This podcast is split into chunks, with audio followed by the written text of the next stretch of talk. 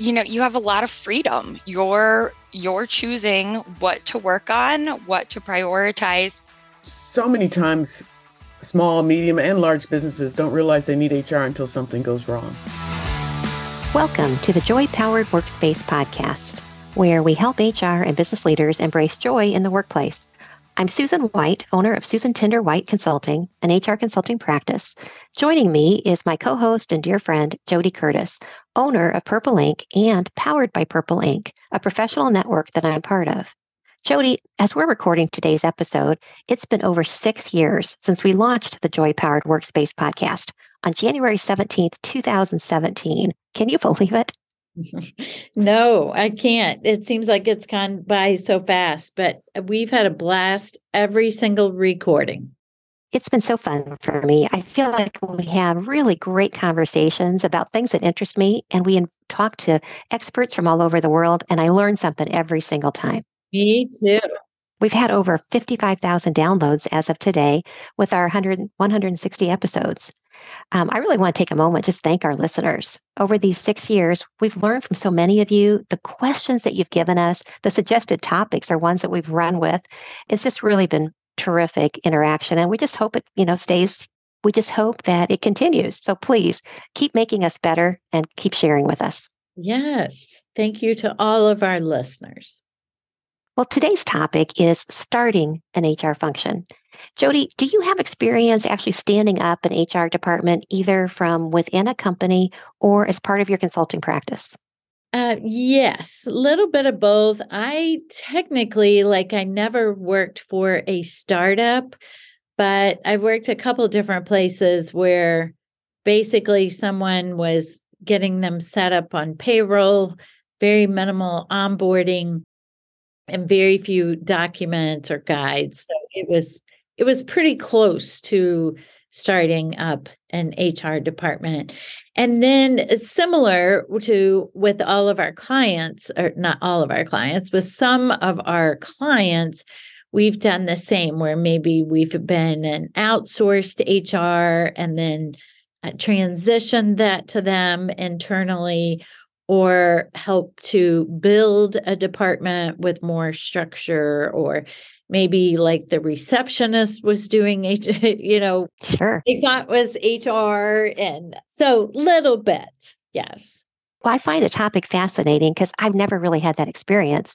I do sometimes now in my consulting practice have people ask me, Hey, do you think we should start our own HR function rather than relying on outsourced? Um, how do we get started? And that's why I really was interested in exploring this more today.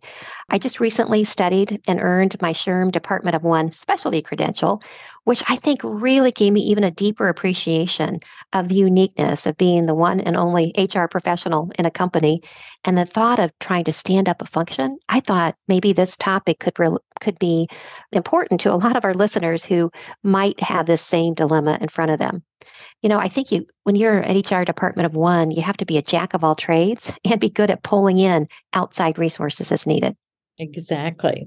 There is a really good blog that I found on careeraddict.com by Shaylee Reich, dated May 16th, 2022, entitled Building an HR Department, a Step by Step Guide. I thought it was a terrific resource. And I picked out some of Shaylee's recommendations that I thought would be good for us to talk about. So, why don't I start with that first one um, that I liked? She said, You really have to start with the company culture and that makes sense to me because we know that every organization has a culture. But I think if you're the person standing up HR, you need to really dig in and understand what it is today.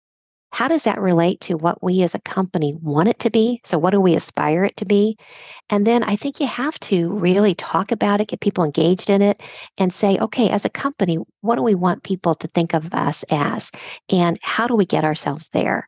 So I think it's a wonderful place to start. And that's going to probably drive some of your talent acquisition strategy, some of your employee retention efforts, understanding the culture and what the behaviors are that are expected, the values that people share, and how to really make this place kind of the organization we want it to be. Right, sure.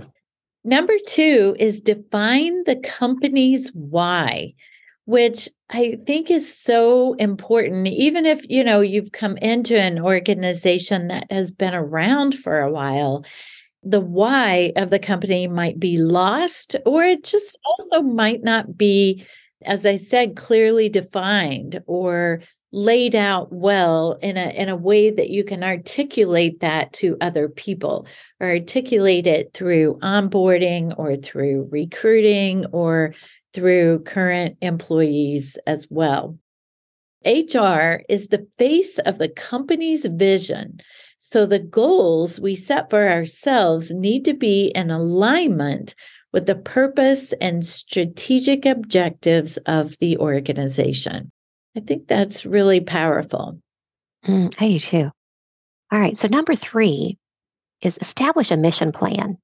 And some thoughts that we've got around this. I think this is where you need to stop and figure out where you are. Talk to the leadership team, talk to people managers, talk to staff. What are their hopes and concerns for HR? And what can you do to start to think about how do I meet their needs? You need to gain an understanding of how the hiring and development, performance management, and benefits and compensation has worked before there was an official HR department. What did they like about it? What they did not did they not like about it? Were we compliant? Were we not compliant? You know, where are the pain points? Because they have, if they had a company up and running, it's been running without HR, and uh, maybe a bunch of people have been doing it, but where have the holes um, surfaced? You then need to really take time to reflect on what are the things that you yourself should do as that first HR person? And what are the things that you really want to rely on outside vendors to help support you through? Think about who those vendors could be or should be, the partners that you need. Maybe there's some that already exist. Maybe the company already has a benefit broker or legal counsel or a temp agency they rely on or an external payroll firm. What's working with those partners? What's not working? Maybe it's time for you to think about doing RFPs to take a look at do we have the best um, and brightest working with us at the price that we can afford, or do we need to reevaluate any of those? Good time to think about if the organization has an HRIS system already, or if not, is there one we need to bring in to stand up our ATS system, the applicant tracking system, um, maybe the onboarding that occurs? Is there ways that we can automate things? I really need to make sure with our finance partner, uh, if they have a system, maybe an ERP, that has some functionality that would work very nicely with an HR system, is it time now to try to marry those types of platforms? And then there's just so many things here as you're trying to establish your go forward. It's time to think about of all the priorities that I've now kind of laid out based on all the talking to people I've done in the organization. What are the top five or six that I really want to focus on in year one? What are the five or six I want to focus on in year two and then year three? You can't do everything at first, what are the ones that will have the greatest and highest impact first, second, third, and then map out those next few years? Number four is create an HR department proposal.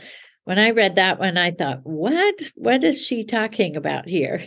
Well, it's thinking about what is your proposal to leadership about what types of HR staff or a team that you might want to build or that you found is needed. And also think about if the company is in growth mode, thinking ahead to think how many people will we need when we double in size or when we increase by 30% or whatever that might be.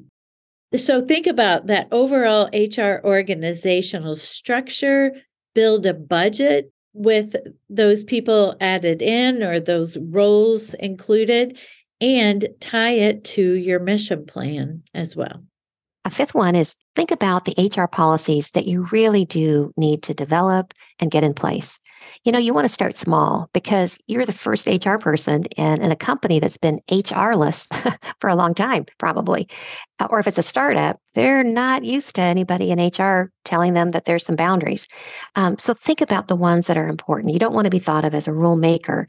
Instead, you want to be the person who puts together some well thought out expectations, codify some good practices that people are familiar with, and just add the important needs that for policies that you need to have in place to mitigate risk.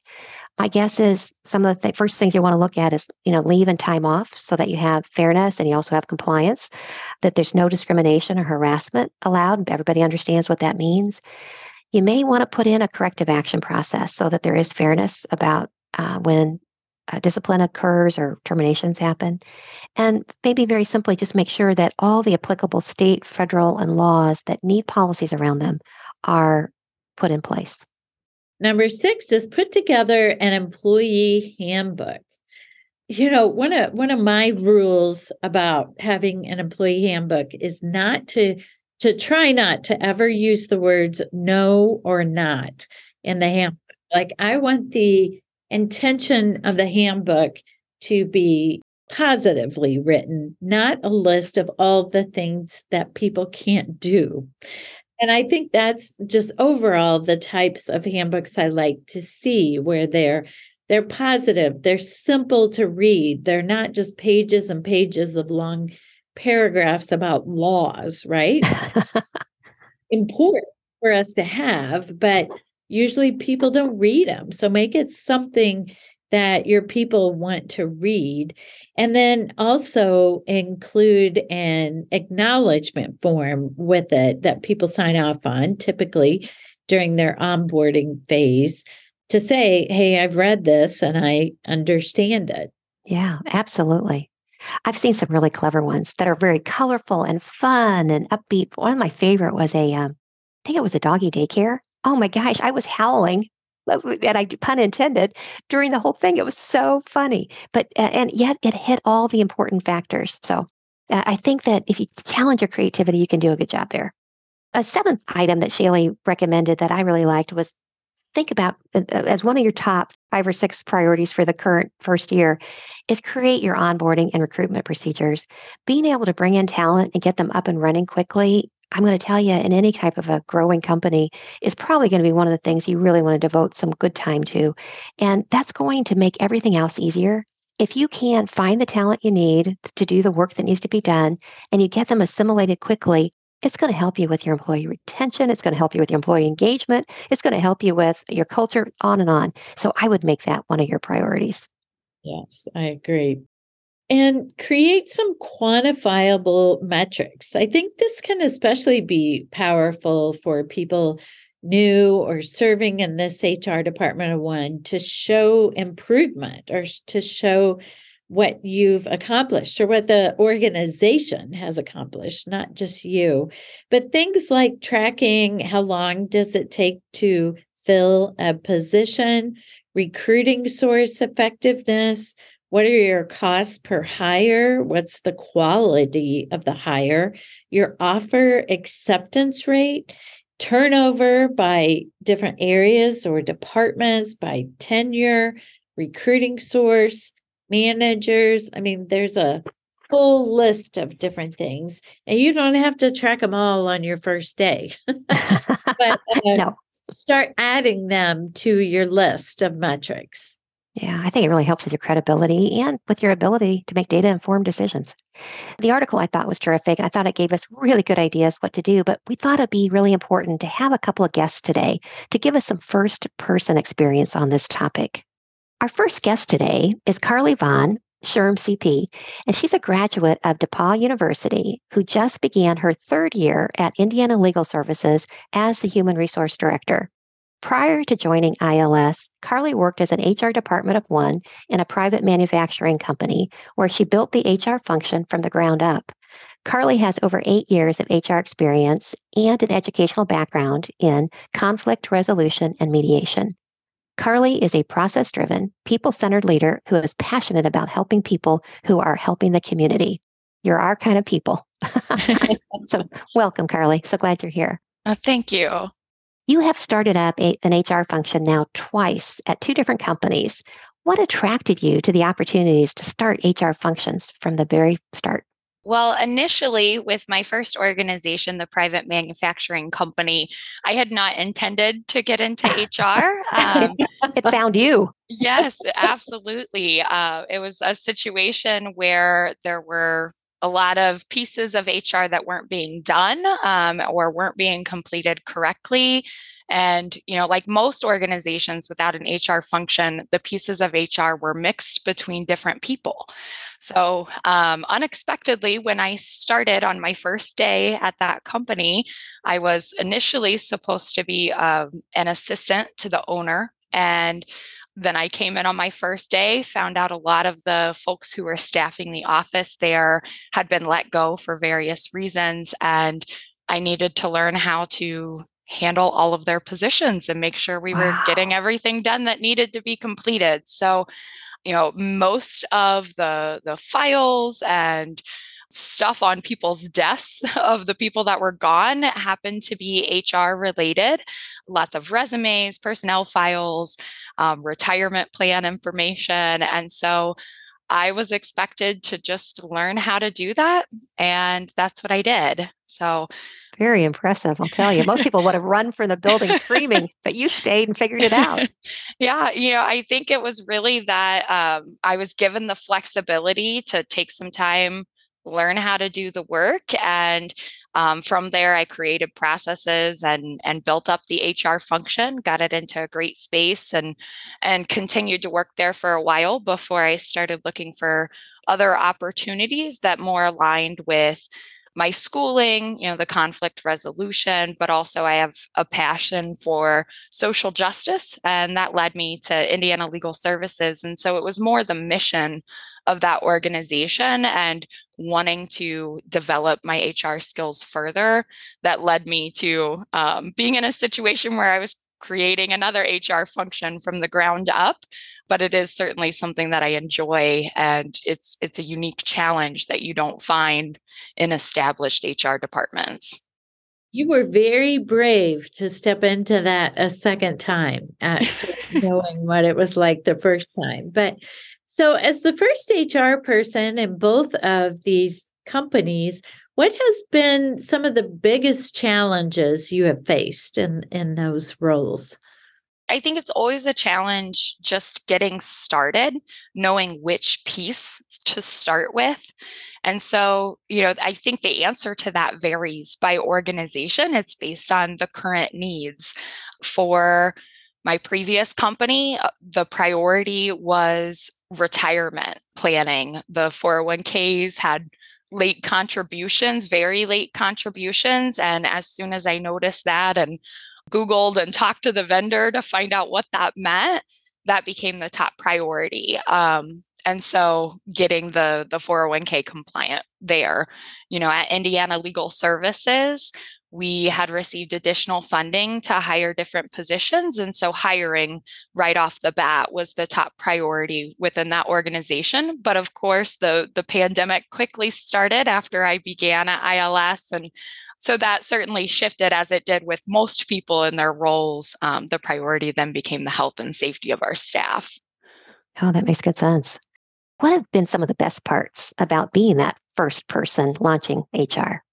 You know, you have a lot of freedom. You're you're choosing what to work on, what to prioritize. You know, there's obvious organizational priorities that you have to start with, but other than that, you know, you're determining what the process is, how it looks. And so, um, if you're someone who likes to research and find out what other organizations are doing, what they've done that hasn't worked, what they've done that works well, then that's a great place to be. So, it involves a lot of socializing with other HR professionals, um, being open to feedback that's a great part um, you know another another part that i really enjoy is is just getting to know the culture of the organization um, in hr especially coming in at first there's a lot of excitement and nervousness from staff on what does it mean to have a dedicated hr representative at my company and you get to decide what that looks like. So,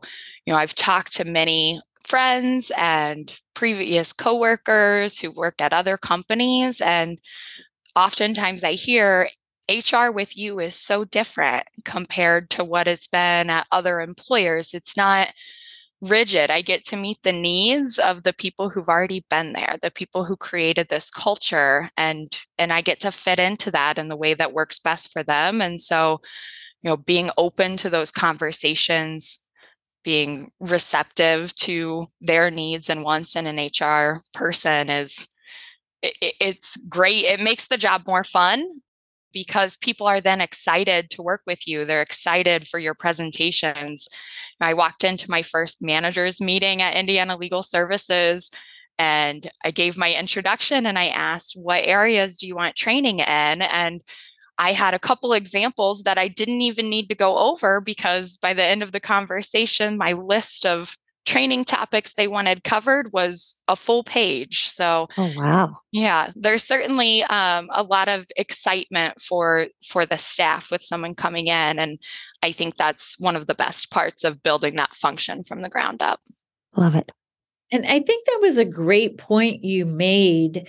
I mean, not only was this new for you to start this up, but it's new for the other people in the organization too, right? Who might have done their own recruiting or kept the personnel files of their team or, you know, so it can be, it sounds like in your case, they were thrilled to have you, but it can, it can also be difficult i think for some people who are thinking like oh no i i take care of this i take care of these files i recruit my own people too Yes, definitely. But, you know, what I found in those situations is if you go to that person, you know, you can feel the tension there, the reluctance to give you the information you need to take over that process.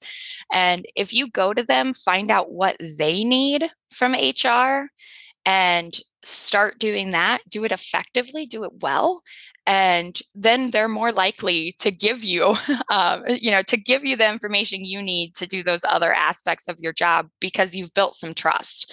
And you know there's certainly uh, people who it takes a longer period of time to build trust with and that's what i would consider those people falling into. And it can't be done. It just takes a little extra time and maybe shifting your focus to something else you can do to help them with temporarily.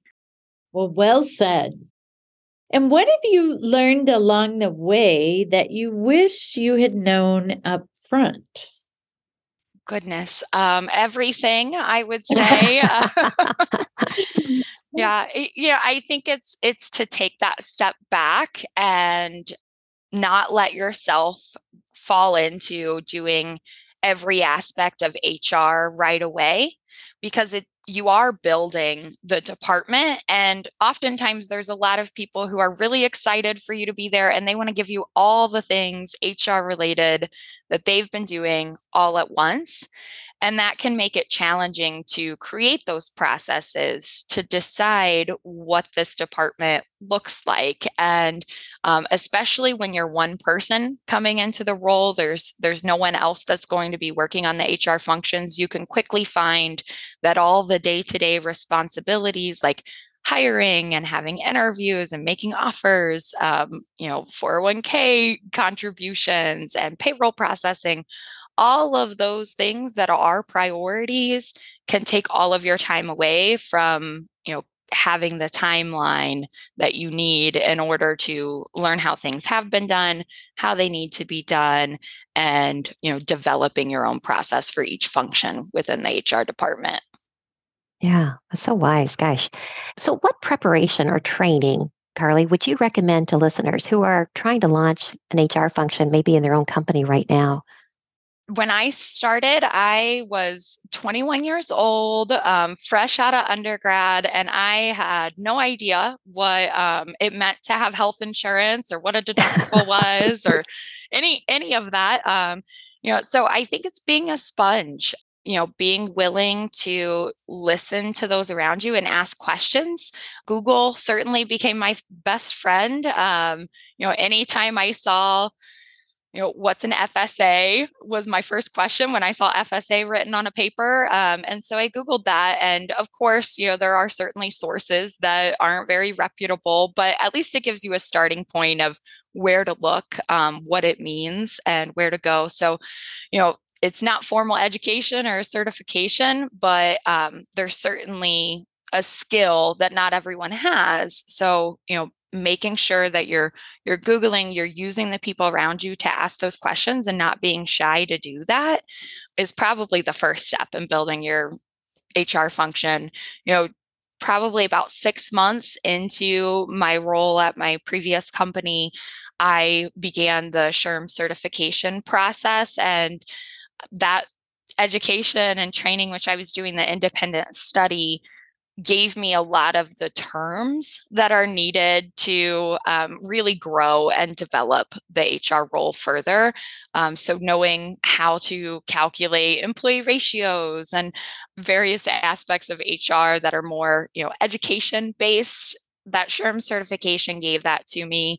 Yeah, I would be lying if I said that my education at DePauw did not contribute to my ability to create that position. So I think, you know, having some kind of background in conflict studies and knowing how to interact with staff who you know may be different or have different priorities from you is certainly a benefit as well and gives you some of that researching ability you know having that more formal higher education. But i think anyone can do it if they're willing to learn and um, be a sponge and google and ask the people around them questions as well as utilizing the vendors you know, I relied heavily on our insurance brokers as well as, you know, the specific carriers we worked with to to teach me how how to do different things and how to be compliant. And um, you know that was a very, very important relationship for me to build with those vendors in order to get started. You know my first time as an HR director. I had been an HR manager before, but I knew nothing about benefits. And I can tell you everything I've learned, uh, which still applies today, that I learned from our benefits broker. so those vendors can be great resources. So. Um, Carlie, do you have any other advice for our listeners on this topic? Yeah, I I think the most important thing is being in an organization that is important to you. You know, you can develop those relationships and the organization becomes important to you over time so you're truly dedicated to the role and helping the people who are you know doing the frontline work for the organization but you know i think it's having a mission, a purpose, at least for me, that's what it is. You know, I'm 100% behind what Indiana Legal Services does, and it makes going to work every day and, and getting some of the same questions 30 times a week. Um, it, it makes it you know bearable because these people are doing these people that i'm working with are doing such wonderful work for our community and um, are giving back in a way that inspires me, that melts my heart, and makes it a joy to be there. Oh, I feel the same way about your organization and its mission. Fabulous people. Being the joy powered workspace, we always like to ask a joy powered related question What brings you the greatest joy in your work? And it might be what you just said. Yeah, I'd say certainly what I just said, you know, being in the HR department, a lot of people are coming to you to um, talk about the challenges in their work. And you know, certainly the work that our frontline case handlers are doing is extremely challenging, you know, helping people who wouldn't have access to justice otherwise uh, because we provide those free civil legal services. And so, you know, there's a lot of vicarious trauma, there's compassion fatigue, and being able to, you know, easily provide advice and just listen creating that space for our staff members who you know are are witnessing and dealing with so much is you know it's my way of helping our community at large and the whole state of indiana is um, providing a space for those case handlers and, and people on the front lines because our mission is so important to me. Wonderful. Guys well thank you so much for being here and thank you for the work you do. Thank you for the work that indiana legal services does Absolutely. Thank you for having me. Thank you. Our second guest today is Trisha Zulic. Trisha is the founder of Efficient Edge HR and business services consulting firm based in San Diego, California. Her experience includes serving as an HR director, COO, director of operations, and as an HR department of one. Trisha is a subject matter expert in centralized HR, multi location HR functions, business metrics, and strategy. Trisha has successfully demonstrated many leadership qualities in human resources production planning, scheduling, lean management, forecasting, purchasing, quality control, logistics, safety, training, scaling, ISO, and project management. Trisha, we are so glad that you're here. Would love to start out with when do you feel like a business realizes that they need to have an HR person? What are some of the signs or that you sometimes have to tell them you're ready now for an HR person? Well, Susan, so many times small, medium, and large businesses don't realize they need HR until something goes wrong.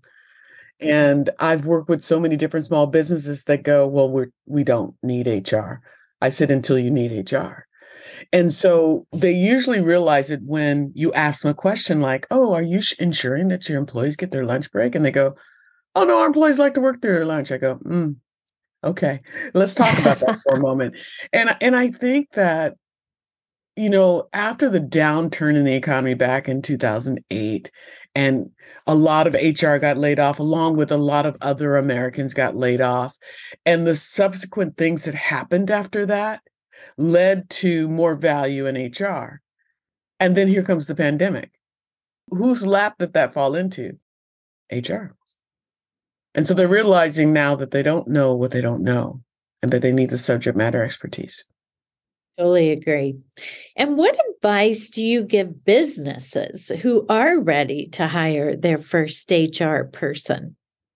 Ooh, talk to your employment law attorney first about the type of HR person you need, whether you need full time, part time, outsourced, and then find someone that's credentialed, the SHRM CP or SCP. And the reason why I truly believe in that from my heart is that that certification not only says I know HR, but I know how to apply the knowledge of HR because I've known a lot of smart people in my life. And, and you know, you ask them to do something simple and they're just like, uh oh, can't do it. my husband being one.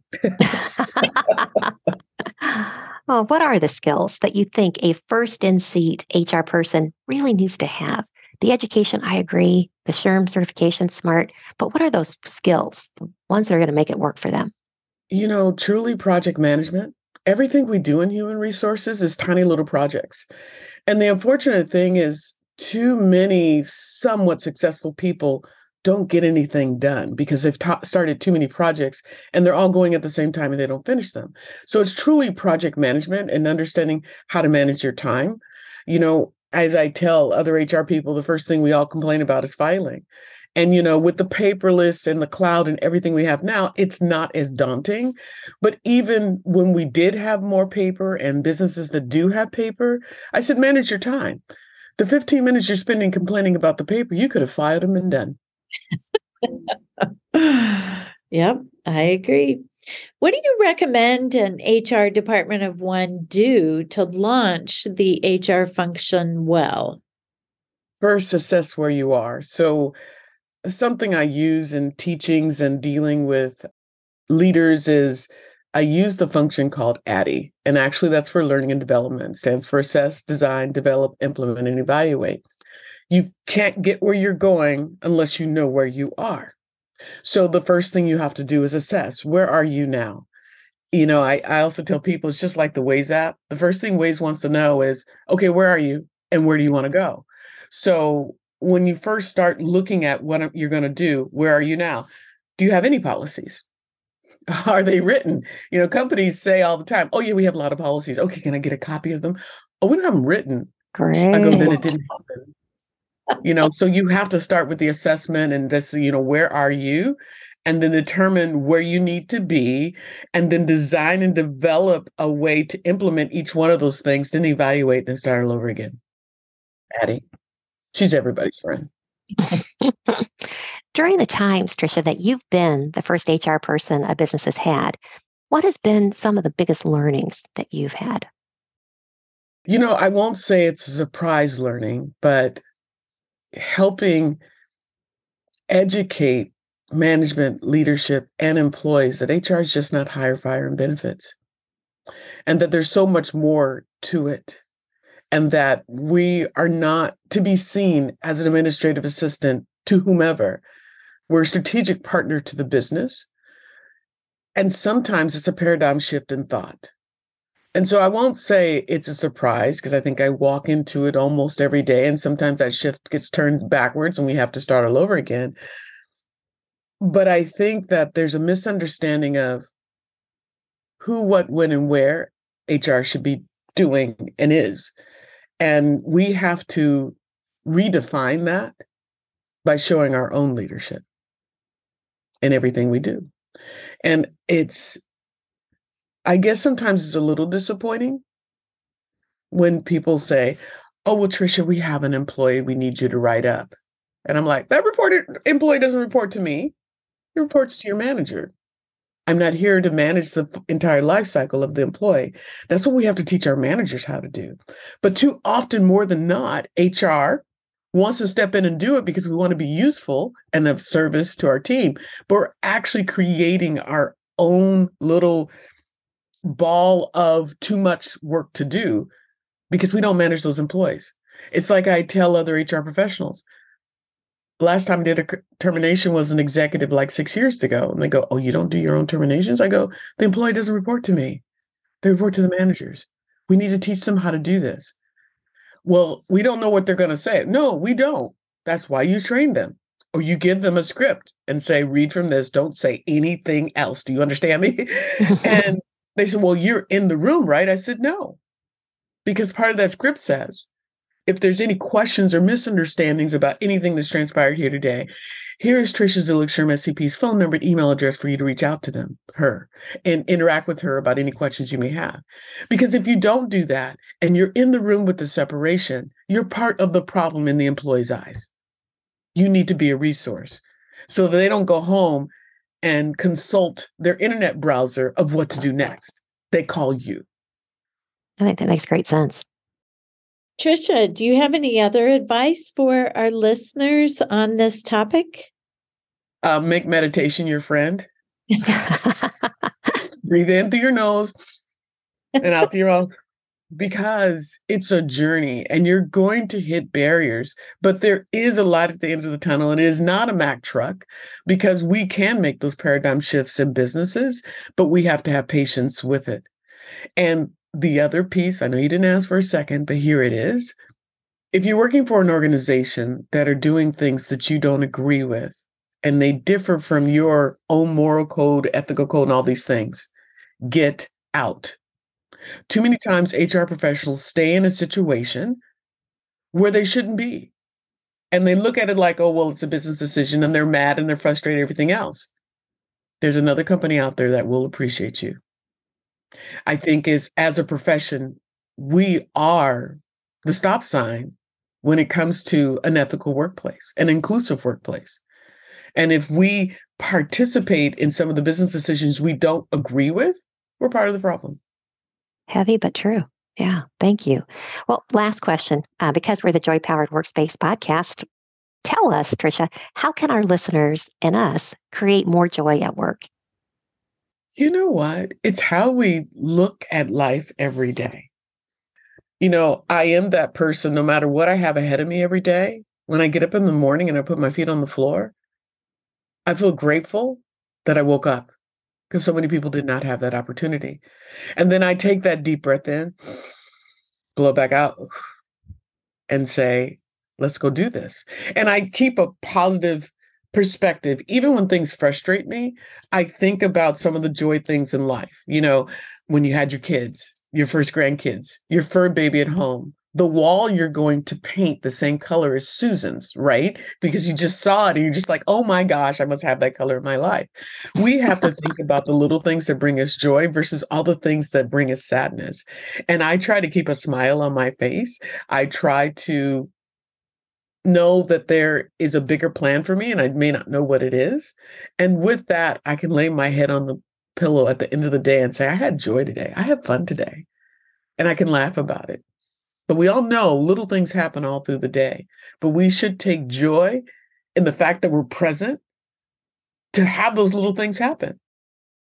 And I think that's how you bring joy. You just have to smile at some things. And sometimes it's an internal smile because, you know, a manager can say something or a business owner might say something that totally just rubs you the wrong way.